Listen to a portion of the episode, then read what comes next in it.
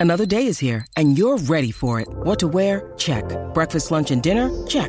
Planning for what's next and how to save for it? That's where Bank of America can help. For your financial to-dos, Bank of America has experts ready to help get you closer to your goals. Get started at one of our local financial centers or 24-7 in our mobile banking app. Find a location near you at bankofamerica.com slash talk to us. What would you like the power to do? Mobile banking requires downloading the app and is only available for select devices. Message and data rates may apply. Bank of America and a member FDIC.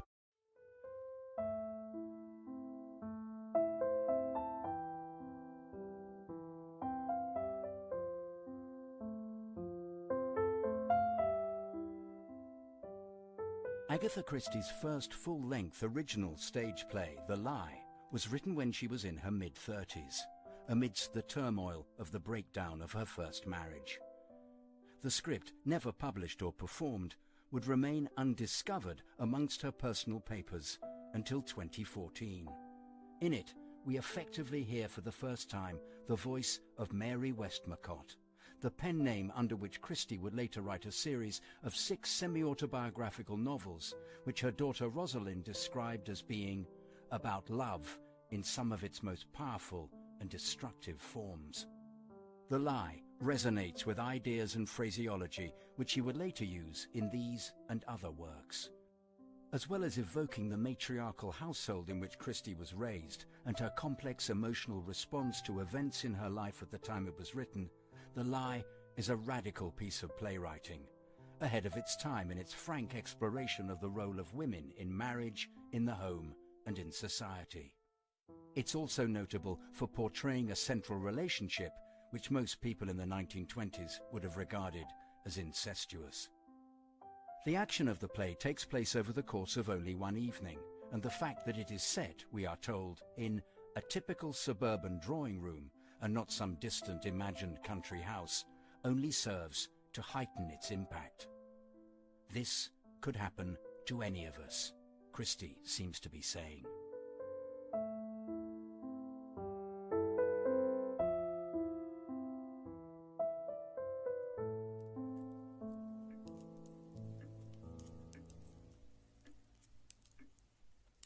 Can you see your knitting in this light, Mother?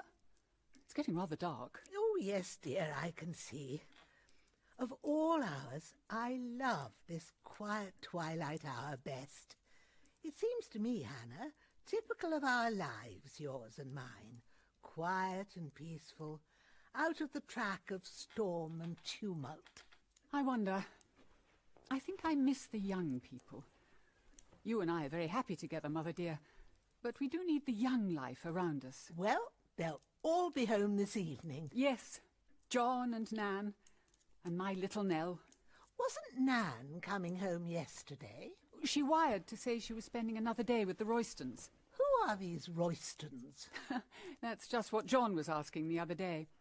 He's very particular about his wife's friends. Quite right. He's a good man and a good husband to Nan. Yes. Hannah, you don't regret. Oh, no, no, Mother. I'm not ungrateful. Don't think that. I never forget that we owe everything to John. The clothes we wear, the bread we eat, the roof that shelters us. I know you're proud, Hannah, but believe me, it's all for the best. All for the best. No, I'm not proud. Not now. There was a time when charity would have choked me. My high-spirited girl. But that's all over now. For the sake of the children. Yes, the children. I can never pay the debt I owe to John. When he took Nan for his wife, he took also her mother, her grandmother, and her little sister, and gave them a home. Well, that was seven years ago. Little Nell has grown up to be a woman now. Yes, little Nell is a woman now. Hannah, won't you tell me what is troubling you? It's nothing, Mother. You used to come and tell me all your troubles. I suppose you think I'm too old now. I shouldn't understand. But we old folk who sit and knit so quietly see more than you think. Isn't it Nan's Sir Henry Wilding that worries you? Mother, I never knew you had any. Ah, yes, I know all about it. Naughty little Nan. Nothing serious, But still, one never knows. And remember, Hannah, she's her father's daughter. You're strong, and Nell, young as she is, is strong too. But Nan's weak, easily dazzled, easily influenced. I know. But it was only a flirtation between them, and in future she will have no opportunity of seeing him. Sir Henry Wilding is not of our class. the greater the danger, then. He's a romantic figure from another world to her. She'll compare him with John. She loves John. I'm convinced that John was the original motive of the flirtation. She wanted to rouse his jealousy. She was successful. Well, John has positively forbidden her to see him again. That will be enough. He's a strong man. Yes. He takes no half measures. But sometimes a strong man becomes a hard man. Still, if he loves her. If he loves her? He's not a demonstrative man, but his affection is very deep and true.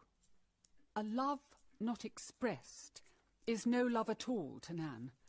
And a man like John, upright, honourable, and straight as a die, lacks one thing imagination. He draws a hard and fast rule and can't understand or make allowances for Nan's childish vanity. He would treat foolishness as a crime and would crush, not humour her perversity. Well, well, it's all over now. I suppose so. You don't think... No, no. I'm fanciful this evening. You mustn't fret. Your little Nell will be back soon. Nell.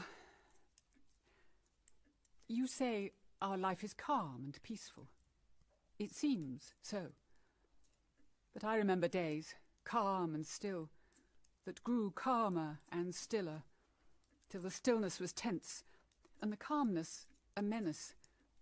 And then suddenly, without warning, the storm burst, lightning and thunder, and all the fury of tempest let loose. I believe, Hannah, all your troubles lie behind you. This household is one of the happiest families you could find anywhere. And what could disturb that happiness? Perhaps I'm fanciful. My troubles are over, but I live again in my children. My children. There's nothing I wouldn't do for them. Steal, borrow, or beg for their sake. If only I could see them both happily married. Tell me, what do you think of John's friend, Mr. Hayward? Oh, very much what you think. Mr. Hayward is a nice fellow and very devoted to Miss Nell. And Nell? Oh, Nell. Well, she's very young, of course. Nan married at seventeen. I like Jim Hayward. He's honest as the day. He's moderately well off, and he'd take great care of my little girl. Ah, well, there's no hurry. But there is hurry. Why? She's very happy here. John, I'm sure, would be loath to part with her. She's absolutely devoted to him. Yes, she's devoted to him. And he's devoted to her.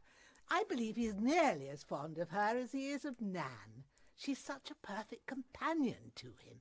Why, look, every Saturday they play golf. It's a pity Nan doesn't play golf. And then in the evening she accompanies his songs. Nan was never good at accompanying. Why, John would be lost without Nell. You see that too. Oh, Mother, I think that's a taxi outside. Oh, who is it? I think it's Nell. In a taxi? How wonderful. Yes, yes, it is. Oh, what fun. Here we are, after you. Thank you so much. I can't believe that just happened. Look, I- I've, I've got the bags. Thank you. I'm so excited about seeing Mummy. I can't wait to tell her what we've just done. oh, yes. I'm glad you enjoyed it. Is John home? I don't know. I can't imagine who's here. I'm starving. It'd be so nice to eat something I haven't cooked myself. Yes. Oh, Mummy, I am so glad to be back. Nell, my darling Nell. Hello, Granny darling. Oh, darling. Wasn't it splendid? I met Mr. Hayward in town, and he said he wanted to see John, so we taxied all the way down. All the way. Oh. It was simply heavenly, wasn't it? Rather. But dreadfully expensive for you. It clicked and clicked. It made me feel awfully. Awfully reckless. I expect you'll do something more reckless than drive down to Putney in a taxi before you die, Miss Reeves. Is John back, Mummy? No, he's not come yet. That's a pity. I particularly wanted to see him. He's sure to be here before long. You must wait. Yes, we can't have you whirling back in a taxi to town. You'll be broke if you go on like that. But really, thanks awfully for bringing me down. It was frightfully generous of you. I did it to please myself, really. I can't tell you how much I enjoyed that drive down. I never knew you were so awfully fond of driving in taxis. Well, I'm not exactly. How quickly you change your mind. You're wrong there. When I've made up my mind, I don't change. Uh, you're in England for some time, aren't you, Mr. Hayward? Not for as long as I'd hoped. I've heard today that I must be back in Canada in three weeks' time. Oh. Oh, Mummy, I've had the loveliest time. Catherine is just the same as she was at school, and her flat is simply ducky. A tiny doll's house sort of place. And she lives there all alone and is trying to be a journalist, but of course she's not very good at it yet, so she has to do all the work of the flat herself. Isn't it plucky of her? Would you like to do that sort of thing now? Oh, no, I wouldn't. I should hate not to have a home, a real home, with one's own people in it. Although, of course, I like just staying with Catherine. Just fancy. I did the cooking. I'm sure you made a great success of it. Well, that depends. It always turned into something, but not always what I originally meant it to be. I see. but last night was the great adventure. Catherine got a telegram and had to rush off, so I spent the night alone in the flat. It was quite gruesome. My dear child, you shouldn't have done that. You should have come straight home. Anything might have happened. Well, if Catherine can do it, I don't see why I can't. Oh. Well, I think it's time for me to go up and take my nap before dinner. Will you help me, Hannah? Come along then, Mother. Oh, Let's thank get you you, sorted. dear. Are you all right? Yes, a bit stiff from sitting for so long. Come along. Just a little nap. Poor Granny. It must be dreadful when one's legs won't move properly. I am so glad I'm not old. Old age won't trouble you for a long time to come, Miss Nell. Tell me about Canada, your part of Canada. My part of Canada? That's rather difficult. My part of Canada is usually a part that isn't there yet. How exciting! Do explain. You see, it's my business to buy land, for myself and as an agent for other people. You pick a likely spot and you buy. Then they begin to build, the land goes up, and you sell it. Do you see? But how do you know the land will go up? Well, that's where your judgment comes in. You've got to be smart about that. I haven't made many mistakes so far. How awfully clever you must be. Not a bit. Oh, but you must be. Nearly as clever as John. Yes, good old John. He's one of the best. Yes, isn't he splendid? And he's simply frightfully clever and so noble and true. He's just my ideal of what a man should be, like King Arthur. King Arthur. Yes, King Arthur. I love talking nonsense, don't you? It must be so tiring to be always sensible. I find everything such tremendous fun. Everything. well, almost everything. Do you think me horrid for saying that? I know there's a lot of unhappiness in the world, the East End, and people who haven't got enough to eat and all that. But I can't help feeling happy. I do enjoy things so much. You see, I've got simply everything I could wish for. I'm glad. How funnily you said that. Because I didn't really mean it. I was wishing that you might not have got everything that you wanted. Oh? Why? I should hate not to be happy. I. I must be happy. I've never dreamt that I shouldn't be. Oh, uh, I say, I, I'm a brute. For heaven's sake, uh, don't look like that. Uh, of course you'll always be happy. Oh? It doesn't matter, but you set me thinking, you know. I wonder where John is. I should have thought he would have been home ages before this. I wish he'd come, don't you? No, But you were so anxious to see him. I did want to see John, but I don't. Now? Oh. I see. No, you don't see. I can't make you see. I've been trying to make you see for the last half hour, and you won't. I love you. Oh. Now do you understand? And I want to take you out to Canada with me when I go. Oh. Will you come? Oh, don't. Oh, please, please don't. I, I want you so very much. I've loved you from the very first minute I saw you. No, no, I can't. It's quite impossible. I'd be so very good to you. I'd do simply everything you wanted. It's no good. I'm dreadfully sorry, but I can't. Oh. Why did you go and spoil everything? We were so happy. No, we weren't. At least I wasn't. See here. I told you I didn't change once my mind's made up. It's made up about you. Someday you're coming out to Canada with me, so you may as well get used to the idea. I couldn't leave home and Mummy. I'll give you a home of your own, and your mother shall come out for as long as you like. Any more objections? I don't love you. Are you in love with someone else? Oh, no. Well then, how do you know you won't fall in love with me? You don't dislike me, do you? No, I I like you awfully. I've always thought you were simply ripping. Why? I suppose I'm about the first man you've ever spoken to. Yes, I think you are. Except how do you do and goodbye, that sort of thing, you know. And John, of course. Never mind John. He's a brother-in-law, and out of the running, thank heaven. I wish you were one too. Then we could keep you in the family, and you wouldn't want to marry me. Oh, I am so sorry. I feel it's my fault somehow. And I can't bear to make you miserable. Oh, do forgive me. Forgive you for being the loveliest, most perfect thing on God's earth. Nell, if you only knew how I loved you. Oh, don't. Oh, I've made you unhappy. No, it's. It's. It isn't you, it's. Oh, I don't know what it is.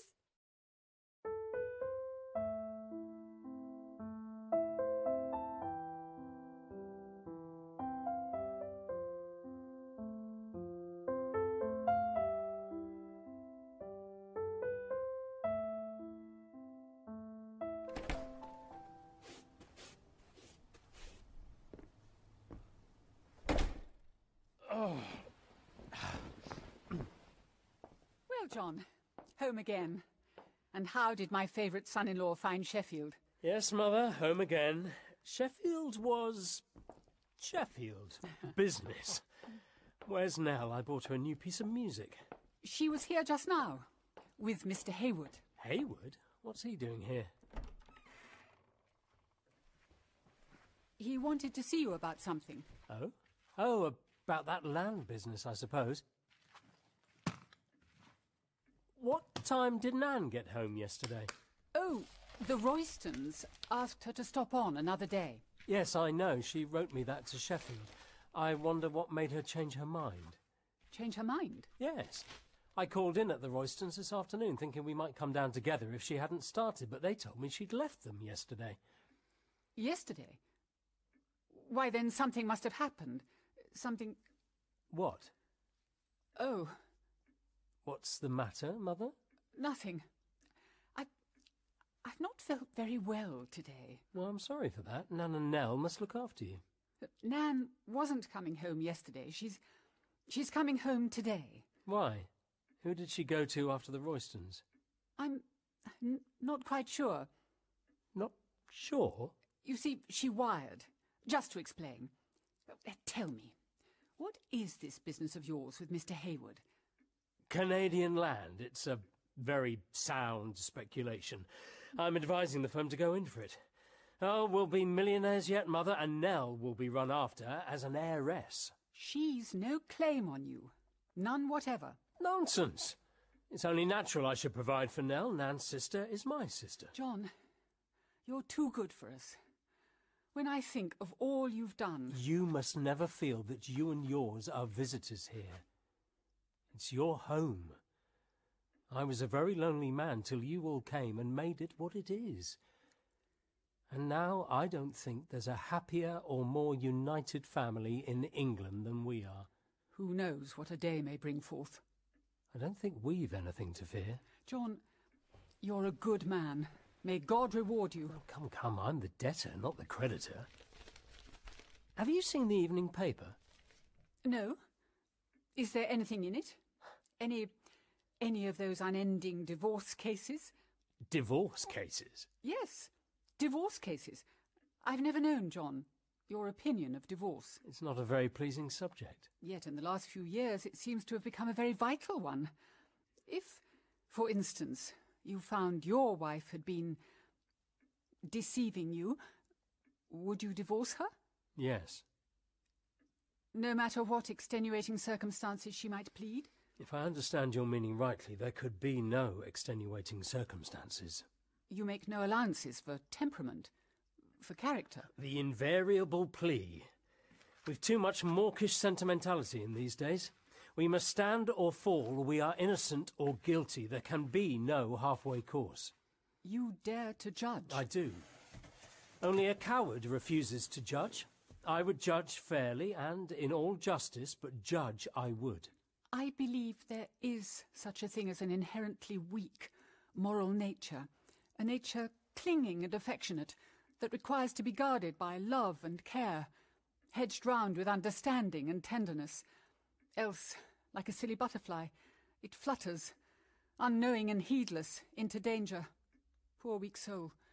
One moment of folly, it may repent in tears of blood, but you, you would cast it out into deepest darkness. We are all masters of our own lives.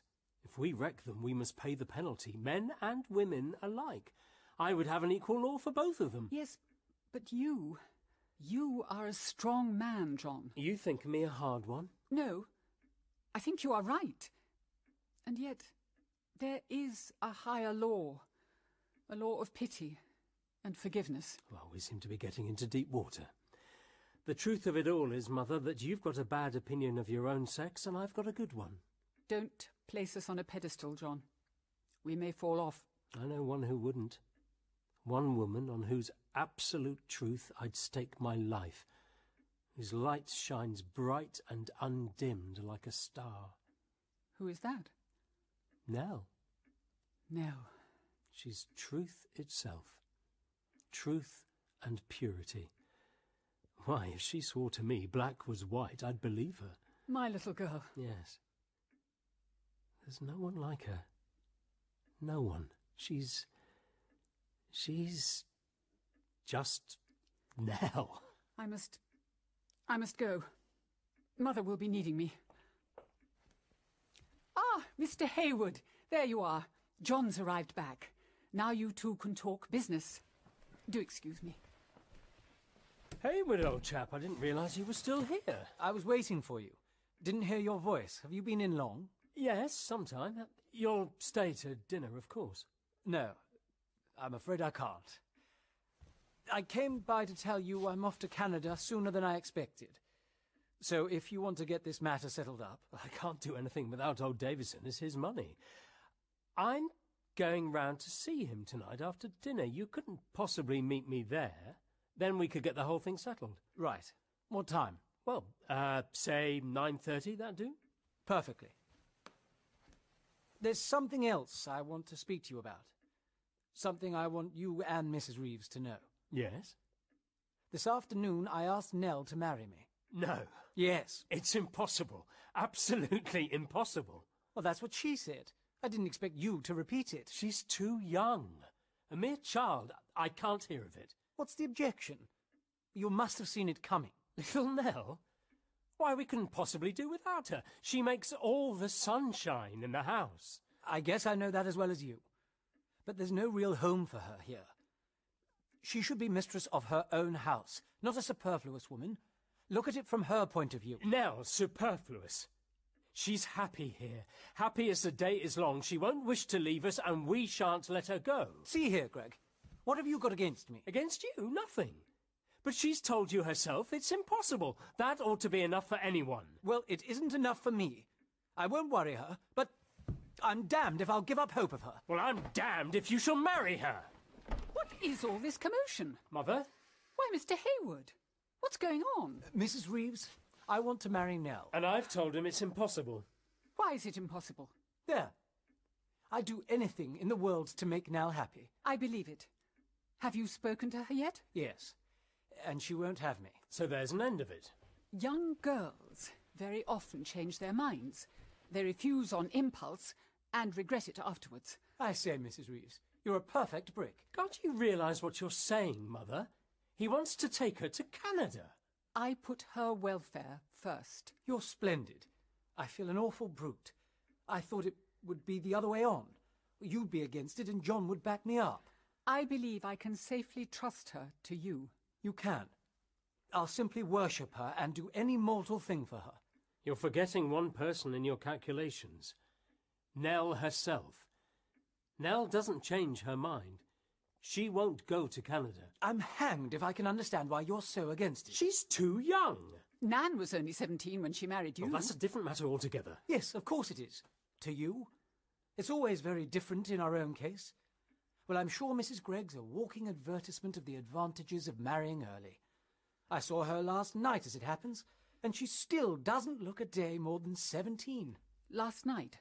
Yes, at the Carlton, having supper with... She's coming home tonight, you know.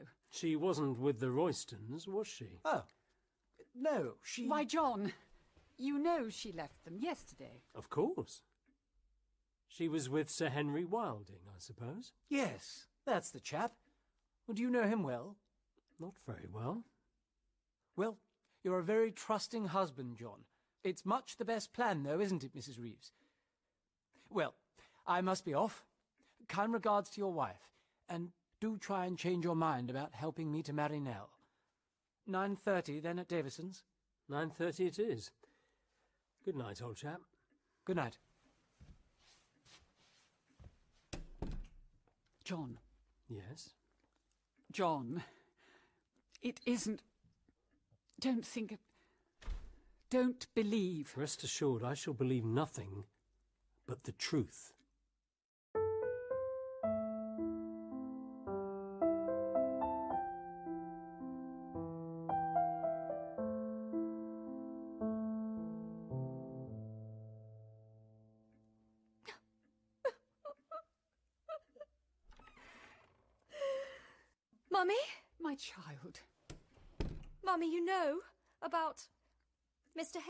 Hayward? Yes, dearest one. I know.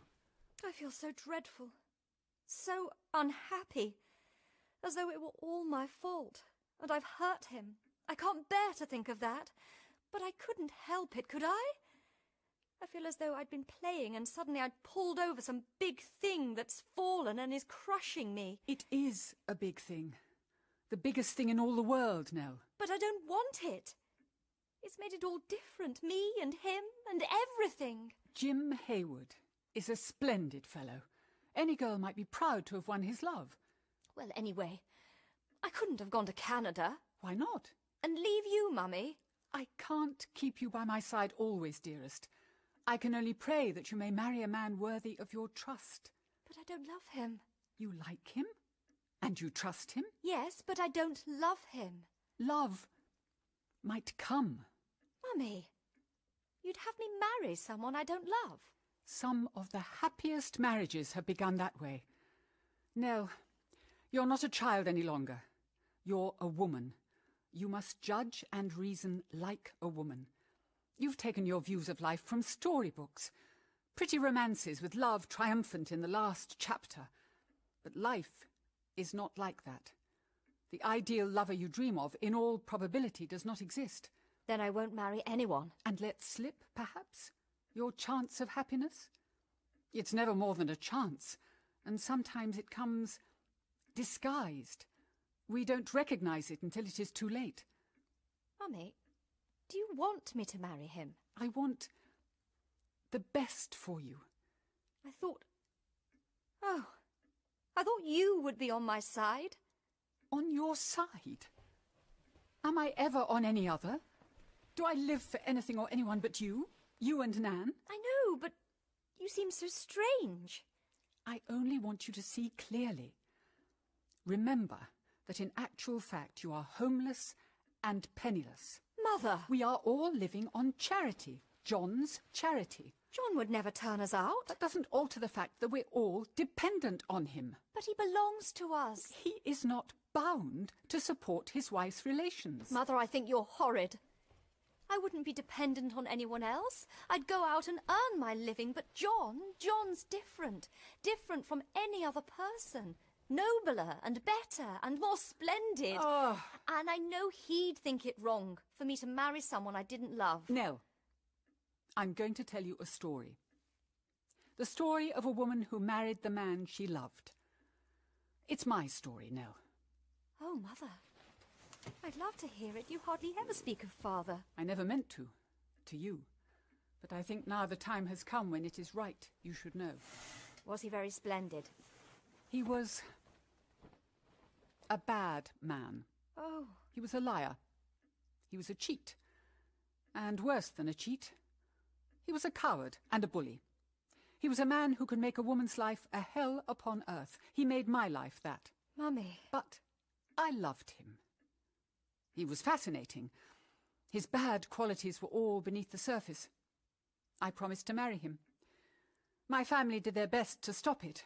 They knew him better than I did, but I was young and headstrong. I wouldn't listen. I went my own way and shut my eyes to the truth. I married him. In a year's time, one year, Nell, that love was dead. I loathed him. Oh, That wasn't a storybook. That was life. Please God, you may never know the suffering, the degradation of my married life. But for my little children, first Nan and afterwards you, I could not have borne it. Then my husband died. He left me penniless, a widow with two children. My mother had had money losses. She had no more than a pittance, but on that we tried to live. I worked as best I could to augment it, but I was not strong. Then, when Nan was seventeen, John came, John. and he brought us all here. Poor Mummy. Nell, I don't want you to share my fate. Love isn't everything. Marry a man you can respect and admire. Love will come. Well, what do you say? I can't. Not yet. The moment may never come again. We have our chance and we let it slip by. It doesn't come again. I believe with all my heart and soul that in every life there comes a moment, one supreme and all powerful moment, when we hold our fate in our hands, to decide our life for good or evil. Nell, don't let your moment pass by. Mine was my wedding morning. I saw then what I had so persistently closed my eyes to. It was not too late. I could have drawn back. But I didn't. I told myself my love was strong enough to face all risks. But it was not my love that held me to my word. It was my pride. I could not bear to admit myself in the wrong. I paid for that pride. Dearest Mummy, I see all that you have said. But something seems to say that the moment you speak of has not come to me yet. I can't marry Mr. Hayward. You must. I will not. Oh. Granny? Oh, and what's all this? Mummy wants me to marry Mr. Hayward, and I won't. Ah, well, there's no hurry, my pet. He's a fine young fellow. But there, if he's Mr. Wrong, well, Mr. Right will come along some day. It's no use. Nothing's any use. John! I'm home. I see you are. This is splendid. Why, Nell, you've been crying. What is it? It's nothing. Tell me at once. It's Mr. Hayward. Mummy wants me to marry him, and I don't want to. You shan't. This is your home, and you shall stay here. You have been very good to us all, John, but we are living on your charity. I can't understand you today. Nell, this is your home as much as it is Nan's, and as long as I live, it shall be your home. And no one, no one shall persuade you into marrying against your will. You're my wife's little sister, and you belong to me, and I'm not going to let you go. Mummy, you see, they're all for me except you. Come to the piano, little sister. This'll cheer you up. I brought you some music, the very latest. Play it for me. Oh, may I?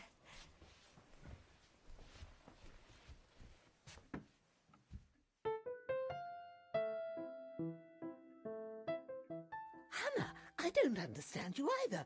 Why are you so anxious for Nell to marry? Can't you see? She thinks she probably told Jim Hayward that there is no one else. Well? But there is someone else. Someone else who? John. John? Nell is in love with John. Look at them both. She doesn't know it. If she marries Jim Hayward and goes away without finding out, there's a chance of happiness for her. But if she finds out, God help my little Nell. Hannah! And Nan, too. There's Nan. Nan! No, don't go, Mother. We're all in here, Nan.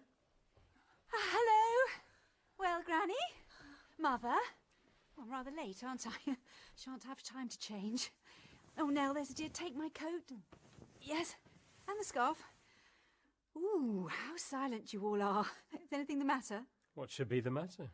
Well, well, you all look so glum. How are you, Granny dear? Oh, very well, dearie. Have you had a nice time away? Oh, very nice.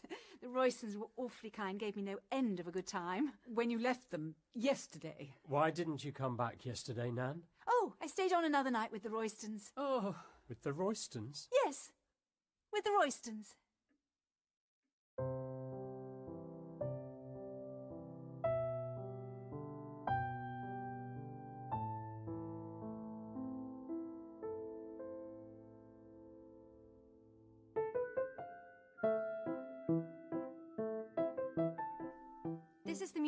John bought me. Isn't it lovely?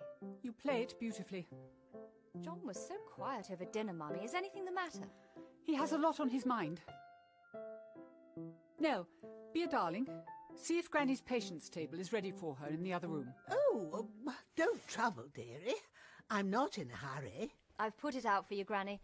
The table and the cards are all ready. Oh, well, then I'll come. Oh, thank you, Let me darling. get the door. Stay with Granny, Nell, dear. We're all coming through in a minute. No, Nan, not you. I want to talk to you. What is it? Shut the door. Well, I really can't think what's the matter with you all, especially you, Mother. You've been so strange, so queer all through dinner. Has anything happened today? Never mind today. It is more to the point to speak of what happened yesterday. All this fuss because I stayed on an extra day with the Roystons. Oh? If you had stayed on with the Roystons, it would have been all right. What do you mean? You, you have lied to your husband. There is no need to lie to me. Last night, you were not with the Roystons. You were seen at the Carlton, having supper with Sir Henry Wilding. Nan, what possessed you to do such a thing? I don't know. You know what kind of man John is. If he forbids you to see Wilding, he means it. And he is accustomed to having his word looked upon as law. What business had he to order me not to see him? I'm not a child to be ordered about. And what makes it ten times worse is your having concealed it. Well, he drives me to being underhand with his sternness. I'm afraid of him. If you were really afraid of him, you would not have dared to disobey him. You don't know how angry he made me. I do not wish you to see Sir Henry again. You understand? I forbid it. Just like that. He had no doubts of my submission, my obedience. It's enough for him just to issue the command. When a man's jealousy is roused. It wasn't jealousy. If I'd have thought that. But it wasn't because he cared. He doesn't care. He never has cared. Hush, Nan. You're saying what you know isn't true. Well, perhaps he did. Once. But he doesn't now, no. It was just the master dictating orders. I'm to have no fun, no pleasure. Fun? Pleasure? Is that all you want out of life? Everyone's horrid to me. I wish I was dead. You don't love me. Nan, how dare you say that? Well, you wouldn't be so cross with me if you did. Cross with you? Nan, have you absolutely no conception of the seriousness of life? I hate life. I hate everything. Oh, Nan, for heaven's sake, Pull yourself together and let us decide what is the best thing to be done. Mother! Oh, you wouldn't tell John about me and Sir Henry having supper last night, Mother? You you haven't told him. Nan, you don't understand. John knows. Oh? How? Mother, tell me quickly.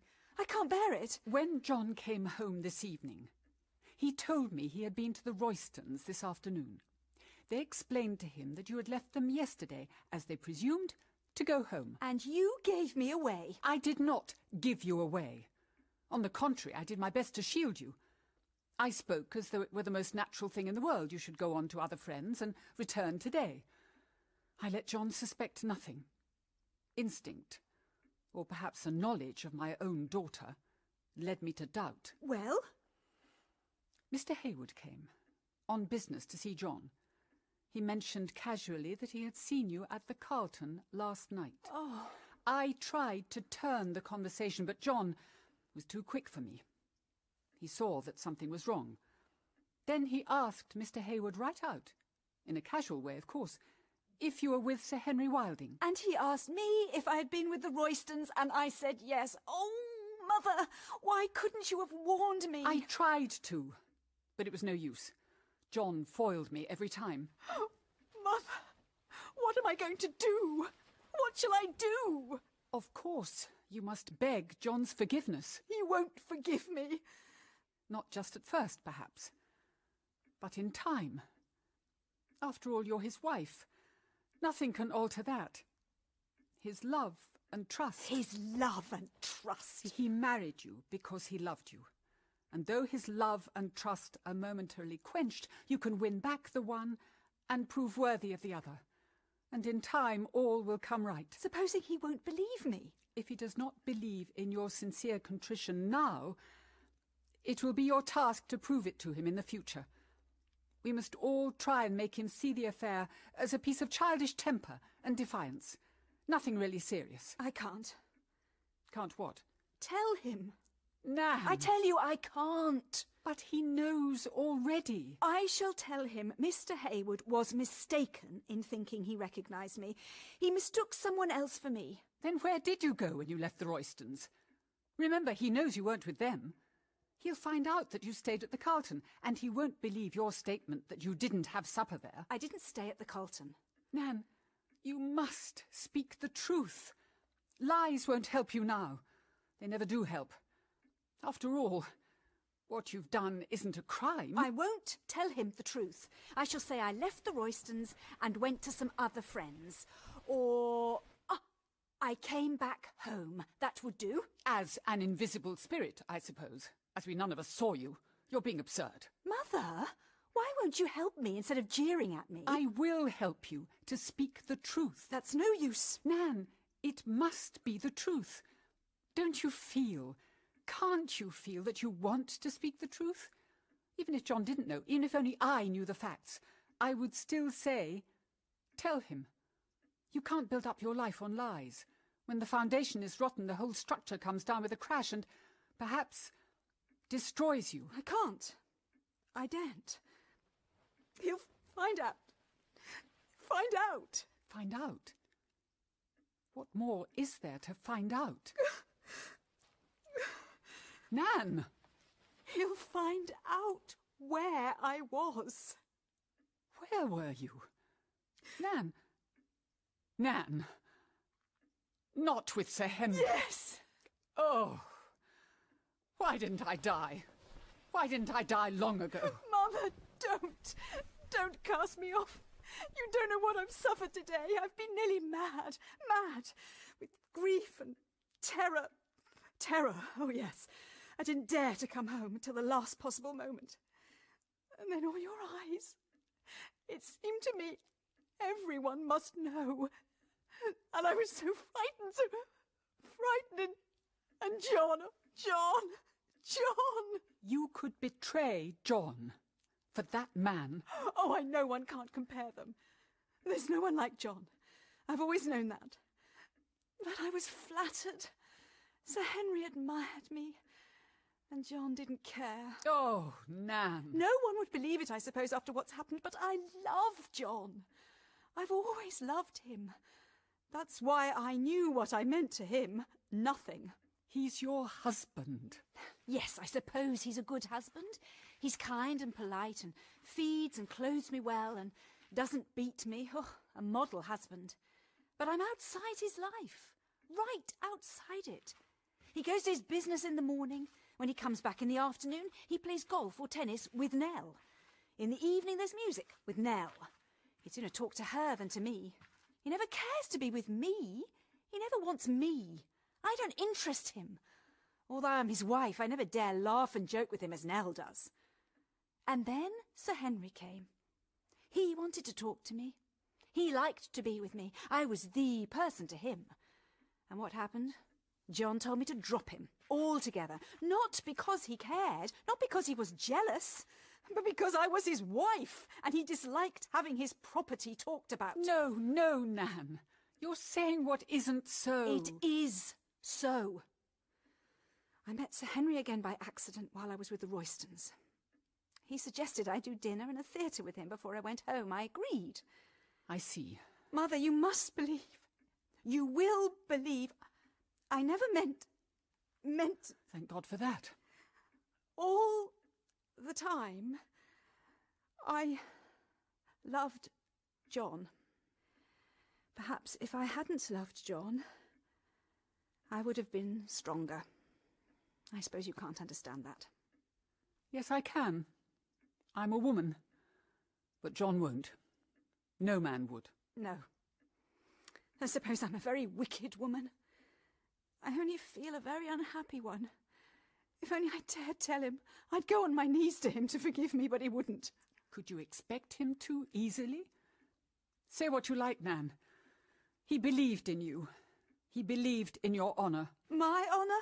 Hmm, his honour. Yes, that's where it will hit him. Not because he cares. Not because it's torment to him to think that I love another man, but for the sake of his honour. He is right. John is a proud man and a just man, and he has lived an upright and honourable life. It is you alone who have dragged down his name. There is still a chance he may never find out. Is your whole life to be a lie? I love him. Mother, what about you? All of you, Granny and Nell. You would be turned out. You'd have no home. In any case, we must go. I've some decent feeling. I can't lie to a man and live on him at the same time. Oh, what have I done? John? I've got to go round to Davison's. I may not be back till late, so I'm taking the key. Don't let anyone sit up. Good night, John. I'll leave you two to catch up. John? Yes. Aren't you going to speak to me? Is there anything to say? Please, John. I've got to be at Davison's at 9.30. A business appointment? Yes. And therefore sacred. Nothing must interfere with business. An appointment is an appointment. And your wife is your wife. My wife? John! You must tell me. I can't bear it. What are you going to do? What are you going to do? Why don't you speak? You must tell me. Just because Jim Hayward fancied he recognised me at the Carlton. Fancied? I see that you and your mother have been having a little consultation? Is this the particular line of lie you have selected? Mother only told me that you thought that you imagined. Exactly. Your mother is an extremely clever woman. She did her best to shield you this afternoon. She was unfortunate enough not to be able to warn you in time. It's true that I wasn't at the Roystons yesterday. Yes. You're wise to admit that. Oh, don't speak to me in that sarcastic tone. I can't bear it. Well, what tone do you expect me to use? What do you think I'm made of? You take Jim Hayward's word in preference to mine. Jim Hayward's word? Do you think that between Jim Hayward's word and yours there is any comparison? You lied to me when you wrote that you were staying on with the Roystons. You lied to me today when you said you had been there. You're lying to me now when you say that Jim Hayward fancied he recognised you. You're a liar through and through. John! But your lies shan't save you. Tomorrow morning I shall put the matter in the hands of my solicitors. But you can't. You can't. I've done nothing. You don't know anything. I don't know anything, but I shall make it my business to find out. John, you're cruel. Cruel. You can't do what you say. Oh, it's true, I admit it. Jim Hayward was right. But what then? It's not a criminal offence to go to a theatre and have supper with a man. That's all I did. It was foolish. Unwise of me, perhaps. But I was angry at your forbidding me to see Sir Henry again, and in a mad moment of defiance I disobeyed you. Yes, lie and lie and lie again. That's all you're good for. A mad moment of defiance, you say? Why, it was planned beforehand. You wrote to me to Sheffield two days before. It was all arranged, cut and dried, but you'd lie to me if you were dying. John, I tell you, it's true what I say. What did you do after supper last night? What did I, I do? Yes. I, I, I drove to an hotel. Uh, what hotel? The Carlton. You, you had supper at the Carlton. I, I, I mean the Savoy. I always mix up those two. You're sure it was the Savoy? John. Oh, oh, let go of me. You, you. Oh, please, you're hurting. Oh, no, don't, don't. John, John, you won't believe it, but one thing is true. I love you. Love me. Love me. Listen, I am telling you the truth. You married me when I was 17. I suppose because you loved me, or at any rate you thought you loved me. I did love you. I don't think you have ever really loved anyone. But that doesn't matter now. I certainly loved you. Not very deeply or passionately at first, but I grew to love you better and better every day. And then something else happened. I began to grow afraid of you. You seemed to be very hard and stern. I, I wanted to be made much of. I wanted to be petted. And I was afraid to ask for what you didn't give me of your own free will. You made me feel foolish, shallow, superficial. I, I, I knew I wasn't clever. Still, we were happy. And then something came between us. I don't know what it was, but I felt it. You weren't interested in me any more. You shut me out from your confidence and your thoughts. You didn't need me in your life any longer. Well, I believe if, if you were in trouble, you'd sooner go to Nell than to me. And I'm your wife. Yes. You're my wife. And I believed in you. I tried to be a good husband to you. Everything you wanted was yours for the asking. You had your own people round you. Ah, yes, you were always generous. And I loved you. I believed in you.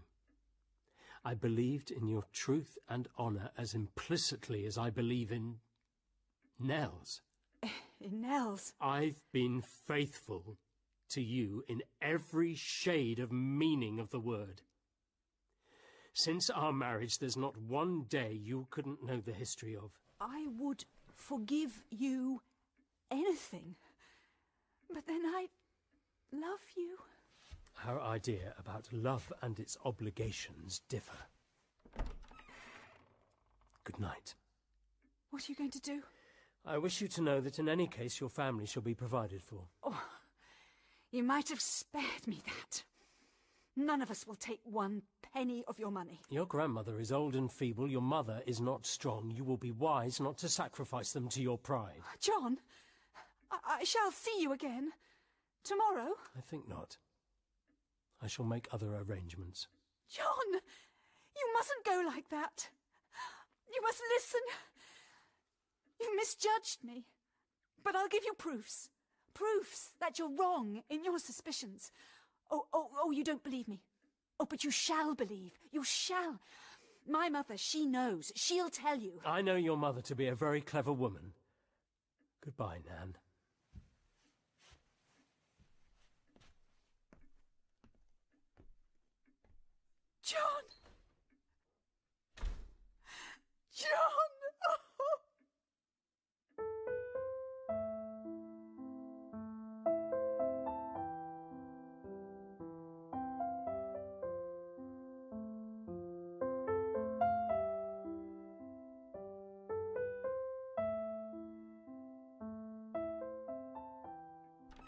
Nan, where's John? Has he left for Davison's? Mother, Mother, you must help me. It's life or death. John won't believe me. I tried everything. He's going to his solicitors tomorrow. If I told him the truth, it would have made no difference. We must think out some way, something plausible that he'll believe. Nan, it's no good. The time has passed for that. I tell you, we must find a way. Mother, don't you see? It's life or death to me, Mother. Oh, my child. My child. But what can we say? What will convince him? Whatever I say, you must vouch for. Do you think he will believe me any more than you? No. Ugh. He wouldn't believe any of us. Except Nell. He'd believe Nell. Nell? Yes, he'd believe anything she told him. Oh. Ah. Oh. What, what is it? You've thought of something? No, it's impossible. But you have an idea, a plan? Yes. But I can't have Nell dragged into this. It wouldn't hurt her. No? She's so young. So happy. I won't have her life overshadowed. But the idea, what was it? It, it might be possible without Nell. Nell has been staying this week with her friend, Catherine Rakes, in a flat. Last night, Catherine was called away. Nell spent the night in the flat. Alone. You mean that I might have spent it with her? Yes, I was with Nell. Oh, Mother, it's a chance. We must take it now. Uh, it, it's quite simple. After I left the Carlton, I drove straight to the flat. That would be about uh, quarter past twelve. Yes, quarter past twelve. Oh, but wait a minute. John will ask why I didn't tell him this at once. Oh, leave it alone, Nan. It will only be one more failure. Of course, I was afraid. I didn't want him to know about supper. Nan, I forbid you to do this thing. You must bear your own punishment, not seek to lay it on Nell's shoulders. What harm can it do Nell? You don't know Nell. It's not easy for Nell to speak anything but the truth. And to lie to John would break her heart. I won't have Nell's peace of mind destroyed. What difference can it make if it's John or anyone else? It does make a difference. You don't realise, Nan, how devoted Nell is to John. She can't do it. She must. It's the only way. It's a way you can't take. And what about me? Hmm? Mother? I'm your child too. Don't you love me at all? Is Nell everything to you and I'm nothing? It's my life, Mother. It's Nan, Nan, my child, my child. my whole life. Very well. She must speak to John tonight. If she waits till tomorrow, it may be too late. The time will have passed. Yes, she must speak to him tonight. Such a Oh, enjoyed it. Oh, Mother. Lots of fun. to spend. Going to bed, Granny. She's on her way, aren't you, Gran? Oh, yes, indeed. It's after ten o'clock. Early to bed and early to rise. Oh, thank you, dear Nell, for keeping me company. But you, my little Nan, I've hardly seen you since you came back. No, Granny, sorry. Well, are we all coming? No, I'm not going to bed just yet. Good night, Mother dear. Ah, now don't sit up late talking together, you and Nan. Make your mother go to bed, Nan. Yes, Granny. Good night, all. Nan? Where's John? Gone out to Mr. Davison's. Nell, come and sit down here. What is it? Is anything wrong? Nan is in great trouble. Oh, dear Nan, what is it? Oh, Nell. Tell her, Nan. It's your affair, not mine. It isn't. John's not ill, is he? Uh, no, John's all right. He wishes to divorce Nan. To divorce her? He thinks she has. Has deceived him about something. But I thought you only divorced people for running away with someone else. Oh, how can I explain? There's only one person who can help me, and that's you, Nell. Me? How can I help? By saying that I spent last night with you at Catherine's flat. But you didn't. You must say that I did. But it wouldn't be true. It doesn't matter. But I don't understand. Why do you want me to say that? Because unless John believes that, he will divorce me. Now you know. But You don't want to be divorced, do you? No! Oh, no! Now, everything depends on your saying I was with you at the flat.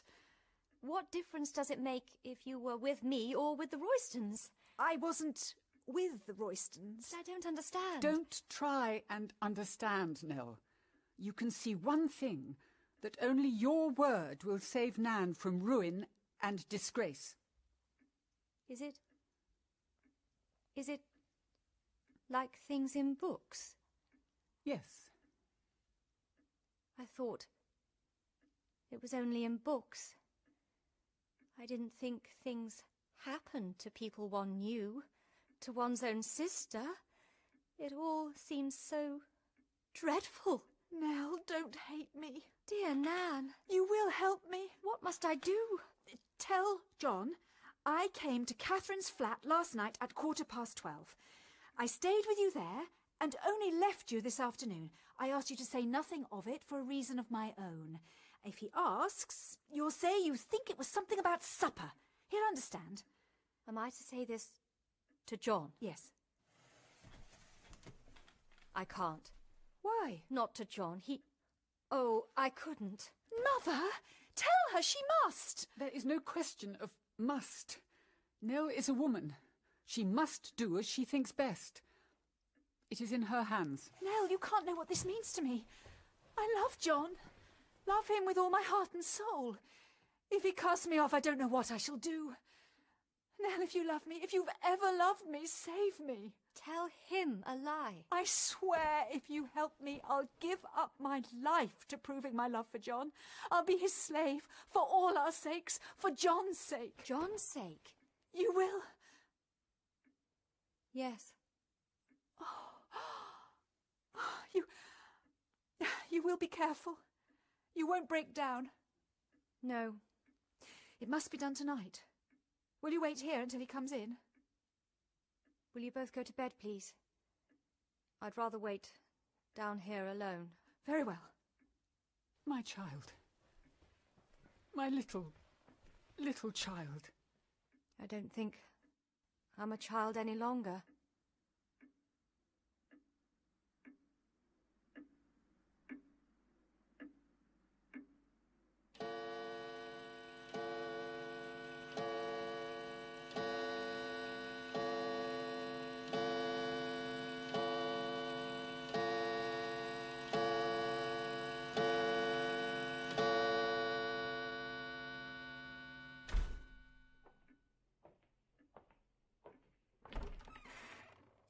Why, no. I sat up for you. I saw a light in here and thought the servants must have forgotten to put it out, and it's you. Take off your coat and sit down. I want to talk to you. It's very late. You ought to be in bed. Never mind that. I've something I want to say to you. Have you, little girl? What is it? Something very important? But I'm not the best of company tonight, Nell. I know. Yes. You're so quick. You see at once. I suppose it's your sympathy that makes you understand always when anything's wrong. It's not a question of seeing. Let me take your coat and hang it up. No, you don't. But I want to. I like waiting on you. I will. Oh, you willful woman. There. Now sit down. Here. The way I'm ordered about in my own house, henpecked by my wife's little sister. John? it's nothing. Well, what is the weighty matter that you want to talk to me about? Not a love affair, I hope. It's something serious. Well, love affairs are sometimes supposed to be that, by the parties concerned, you know. John, don't laugh. I never felt less like laughing in my life. My time for that has gone by. But you. You are in the heyday of youth and laughter. I don't think I shall ever laugh again. My dear little girl, is it as bad as all that? Tell me about it. No. No, it's nothing bad. It's just. Now, what is it? For God's sake, don't be unhappy. Let us have one happy person in this house. Oh, we've always been so happy here, all of us. Yes, until today. Only this afternoon I said to your mother that we were the happiest and most united family you could find. And do you know what she said in answer? That one never knew what a day might bring forth. She was right. A day. One day. And everything you've believed in falls in ruins round you. John. Dear John, the day is not over yet. A few minutes only to run yet. What difference can they make? They might make all the difference. Nothing can make any difference now. The world and everything in it has changed today. I haven't changed, John. No. You haven't changed. God bless you. You're the same dear, sweet, honest little girl that. Don't. Oh, don't. You haven't told me what the trouble is yet. Oh, Jim Hayward, of course. I ought to have known it. Nell, I had a few words with him again on the subject tonight. I was fool enough to lose my temper, too. I told him pretty sharply I wouldn't have him hanging around. You needn't be afraid now. If they're all against you, I'm on your side. You know that, don't you? you've been so good. So good to all of us. We can never repay you. Can there be any talk of repayment between you and me? No, that's impossible. And now there's something I want to say to you about the future. If something happens, If what happens? I can't very well explain. Your mother will tell you what I mean. What I want to impress upon you is that whatever happens, there's not the least necessity for you to marry Hayward. I look upon you as my sister, and I'm going to settle a certain sum of money on you which will render you perfectly independent. You understand? Yes, but I can't. You can't. Why, Nell, haven't I always been a brother to you? Yes? Then don't treat me as a stranger. I love you very dearly, Nell, and I want to protect and shield you from all trouble. Oh, All my life I've been a very lonely man. I've had no brothers or sisters of my own. And there's something more still, Nell, I want to say to you. It's this. Whatever happens, you won't be against me. against you. Never. We've been friends, and more than friends. I believe you'd be on my side always. Yes. Even against your own people. They will say I'm hard, unforgiving, but I believe you will know and understand that for me there is no other way. John, you're in trouble. In about the greatest trouble it's possible for a man to be. I know. God forbid such trouble should ever come to you. But it has come. What do you mean? I mean, that I know what your trouble is. Who told you? Nan herself. I suppose you would have had to know sooner or later. We couldn't keep it from you. Nan says you wish to divorce her. Yes. John, you mustn't do that. You don't understand. You can't understand. You're only a child. I, I can't argue with you about it. I am not a child, and I know that it is impossible, impossible that you should do this thing. So Nan has worked you up to come and beg forgiveness for her. How dare she? Send a mere child like you to plead for her. I am not a child, and I am not pleading. I can't argue the subject with you. But you can tell Nan that this last device of hers is as useless as her former ones. It will not save her. John, don't look so stern, so cruel. I have never seen you look like that before. There is and can be no question of forgiveness. Nan does not ask for forgiveness. She asks for justice. Justice. You have absolutely misjudged her. So she still sticks to that story, does she? Even to you? Has she any new fabrication? What I am telling you is the truth. My dear Nell, I don't doubt for one minute that you believe it to be so. It is not a question of belief. It is a question of knowledge. Knowledge? What do you mean by knowledge? I mean that I am not repeating any story of Nan's. I am speaking of what I myself know. What can you know? Nan spent last night with me. With you? She came to Catherine's flat. But But why didn't you tell us this when you came home today? Nan asked me to say nothing about it. There was something. something about supper that she didn't want you to know. Oh. I see. What time did she come to the flat? At a quarter past twelve. You're very exact as to time.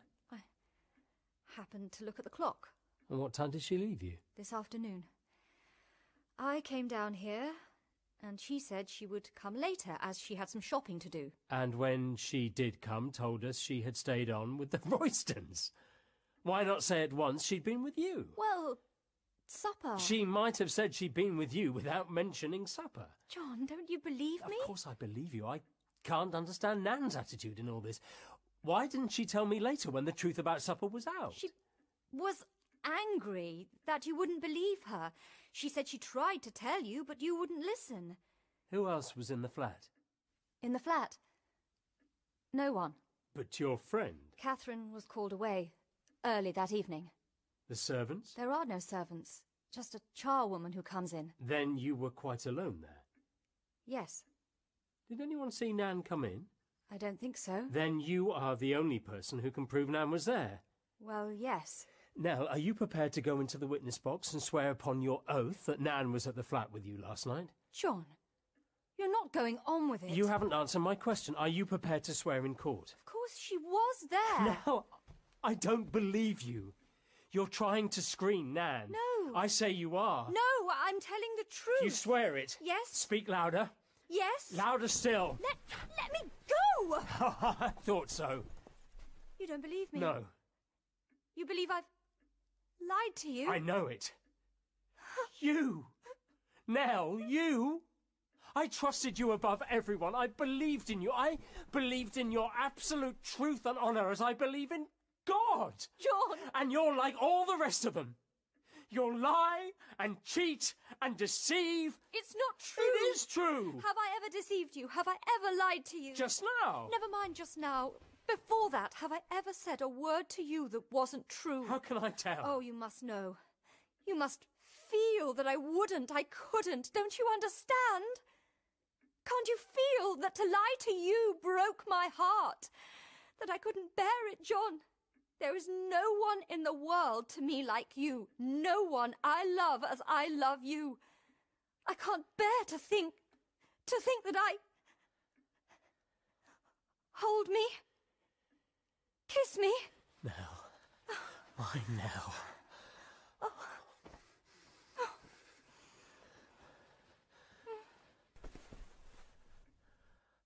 My God. What is it? Oh, what have we done? What is it that has happened to us? Is it love? Yes.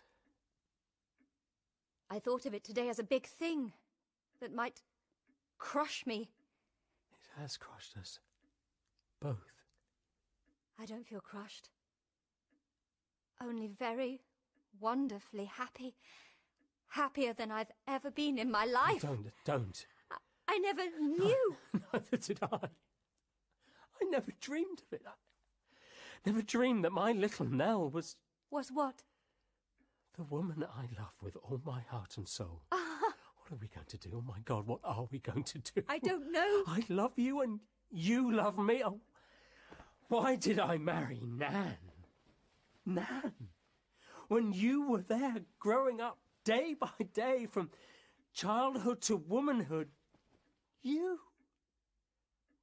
My Nell. John, it's all so wonderful. We can't help seeing and feeling how exquisitely wonderful it is. I'm so sorry. I was a brute, a blackguard to let you know I loved you. But you didn't know yourself till then. No, I thought you were a very dear sister, that was all. I've always known there was no one like you. I see now why it was impossible for me to even think of marrying Mr. Hayward. Damn him, how dare he want to marry you? I suppose it's very wrong of us to love each other. It's wrong of me. Nothing you say or do could be wrong. I don't care if it's right or wrong. I do love you. I loved you of my own free will. You didn't make me. Come here, come into my arms. Oh. My darling, my darling, how can I live without you? I can't let you go. Let me go. You aren't going to send me away. We're going to go on as we've always done. Live in the house with you day after day and play the brother again? I can't do it. But then. I know. We're back again where we were at the start. We've got to see what can be done, what's to be done. It's so hard to think, to see clearly. There must be some way. A way out of the tangle, yes, but what's the best one? The best for. The best for us both. Yes. And for others. Others? What others? There's Nan. Nan has deceived and betrayed me. She can go.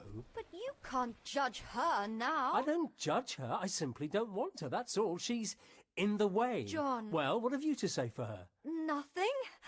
How could she? How dare she love any other man but you? Leave you for someone else. You! She told me I'd never really loved her. She was right. I've never loved anyone. Till now. But she loved you. She said so. Tomorrow I shall institute proceedings for divorce. If the case is proved, I shall be a free man. John, you can't do that. It's too. Too mean, too cruel. The divorce is no question or concern of yours. It's my doing solely. John, all this will make a great scandal. Here in Putney, people will say. Let them say. Do you mind what they say? You would have minded. Once? Well, I don't now, except for your sake, but we'll leave all scandal behind us. I've enough money to live on without working for it any longer. We'll go and live somewhere else, abroad if you like, to, to any place you care to choose. No more office, no more Putney. That will be something like romance. But you didn't mean to leave the office for years to come. Oh, I know. I was keen on my work. That dull, plodding work. The same day after day. It seems incredible to think of it now. I meant to wear the collar steadily, year after year. I never dreamed of any other life. The 8.40 train up to town every morning, the annual holiday to the seaside, I thought all that was life. How narrow and paltry it all seems now. Why did I do it? Because everyone else does. There's a reason for you. Think of it, all round us now, a hundred, no, thousands of men, all going through the same routine, morning and evening, day after day, year after year. The narrowness of it all. Thousands of men, and you're one of them. It's in your blood. Respectability, convention, the sober business life, you belong to it. It's your heritage. Will you ever be happy away from it? You imply I've got a suburban soul. And if you have, don't you see? It's your strength. All your strength lies there. What I've admired you for, loved you for. But my love for you is your weakness. Never. Your romance to me. Your life. Joy. I've never really lived until today. You've coloured the world for me. It's the dull brown earth that endures, not the gay flower that grows there. It's your strength I love. Nell, when I'm a free man, I'll come to you. It will be no good. I cannot marry you. You're going? Yes. Out of my life altogether? Yes. Very well then, go.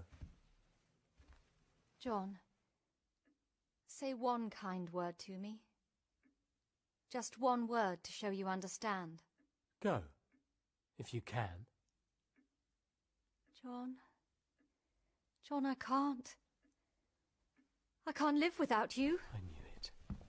Nell, we belong to each other. Nothing can part us. But not that way. There's another.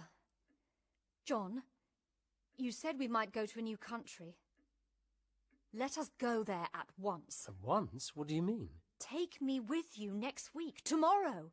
Let Nan divorce you. Let the disgrace be ours, not hers. Impossible, you... Yes. Let me bear it, not Nan. If I've taken her husband from her, let me take him openly, not secretly. We're doing a far worse thing than she has done to us. Track you down? Never. It's the only way, John. The only honest way. It's that or goodbye. You can take your choice. No. I mean it, John. Think. We can go at once, at once, out of England to a new country together. We'll leave Putney and its dullness and its narrowness and go to a new world. A world of joy and light and colour. A world of great and wonderful happiness, John. No. You will? You will? Yes. We'll be so happy. So wonderfully, perfectly happy. We'll never regret, never even think of the past. We'll live there, John. Live every moment of the days. Why shouldn't we? Life only comes once. Why shouldn't we hold fast to any joy that comes to us? It's ours. Why shouldn't we have it? Nell? John? Nan, I couldn't wait any longer. It seems ages, terribly long ago, since I heard John come in. John, Nell has told you? Yes. John, forgive me, forgive me. Forgive you. I meant about supper. You understand it was because of supper that I didn't want Nell to tell you the truth before. I know. But of course Nell has told you. Yes, Nell told me. I told him the truth. Oh. Then it's no good pretending any longer. No. It's no good. Now. Oh, I'm glad. I'm glad. I thought I could do it, but oh, I couldn't have gone on deceiving you. I couldn't have borne my life with you always acting a lie. John, I'm glad you know. I know you can't forgive me, but I must speak to you just this once and make you believe one thing. I've been wicked, I know. But it wasn't because I loved him. It was because I thought you didn't care. I love you so much. You'll send me away and I'll go, but all my life I shall repent, repent and think of you. I suppose, John, you're too good a man to understand a woman like me. I don't ask you to take me back. You couldn't do that. I don't ask you to understand, but if you could only say you forgave me. John does understand. A moment comes to everyone when they hold their life in their hands. Sometimes more than one life. There might be three. And you hold them all. It's our moment. Mine? Yes, yours. And mine. Well, There's only one way possible. Nan's your wife, John. Nothing can alter that. John! Love is a great thing. But there is something greater than love. forgiveness? No, understanding. No. Don't you see? This is life. The other was only a dream. You wake from dreams, but life goes on. Life must go on, John. Do you understand? I understand.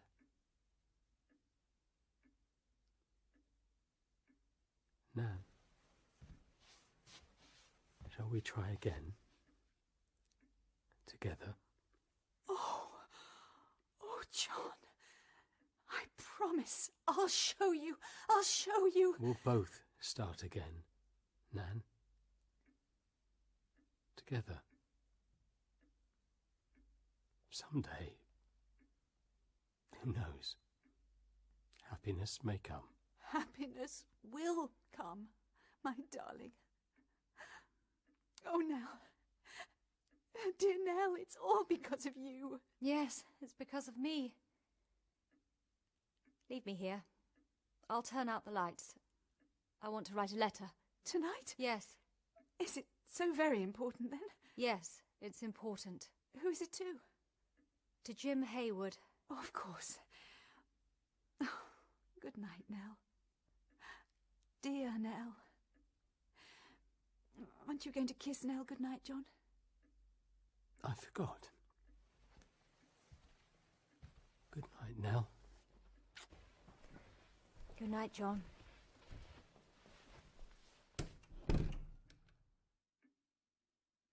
Someday, who knows? Happiness may come. Someday. Someday.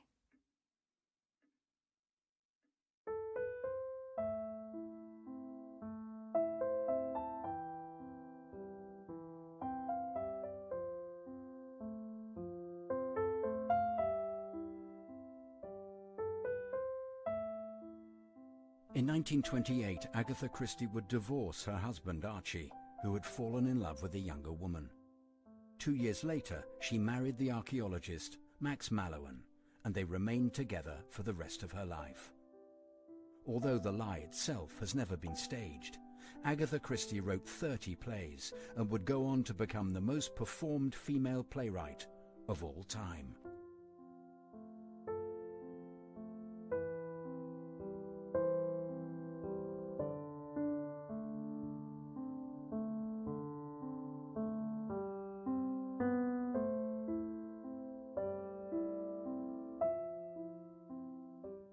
In Agatha Christie's The Lie, Nan was played by Sarah Mowat. Nell was played by Chloe Newsome. John was played by Ben Nealon. Hannah was played by Alison Skilbeck. Mrs. Endicott, Granny, was played by Tina Gray. Jim Hayward was played by Mike Evans. The prologue and epilogue were read by Jonathan Kydd. The drama was adapted for radio from Agatha Christie's stage play by Martin Luton and Julius Green. The director was Julius Green. The assistant director was Martin Luton. The producer was Ian Macness and executive producer Ashley Byrne. The music was by Rebecca Applin. It was a made-in-Manchester production for BBC Radio 4 by arrangement with the Christie Archive Trust.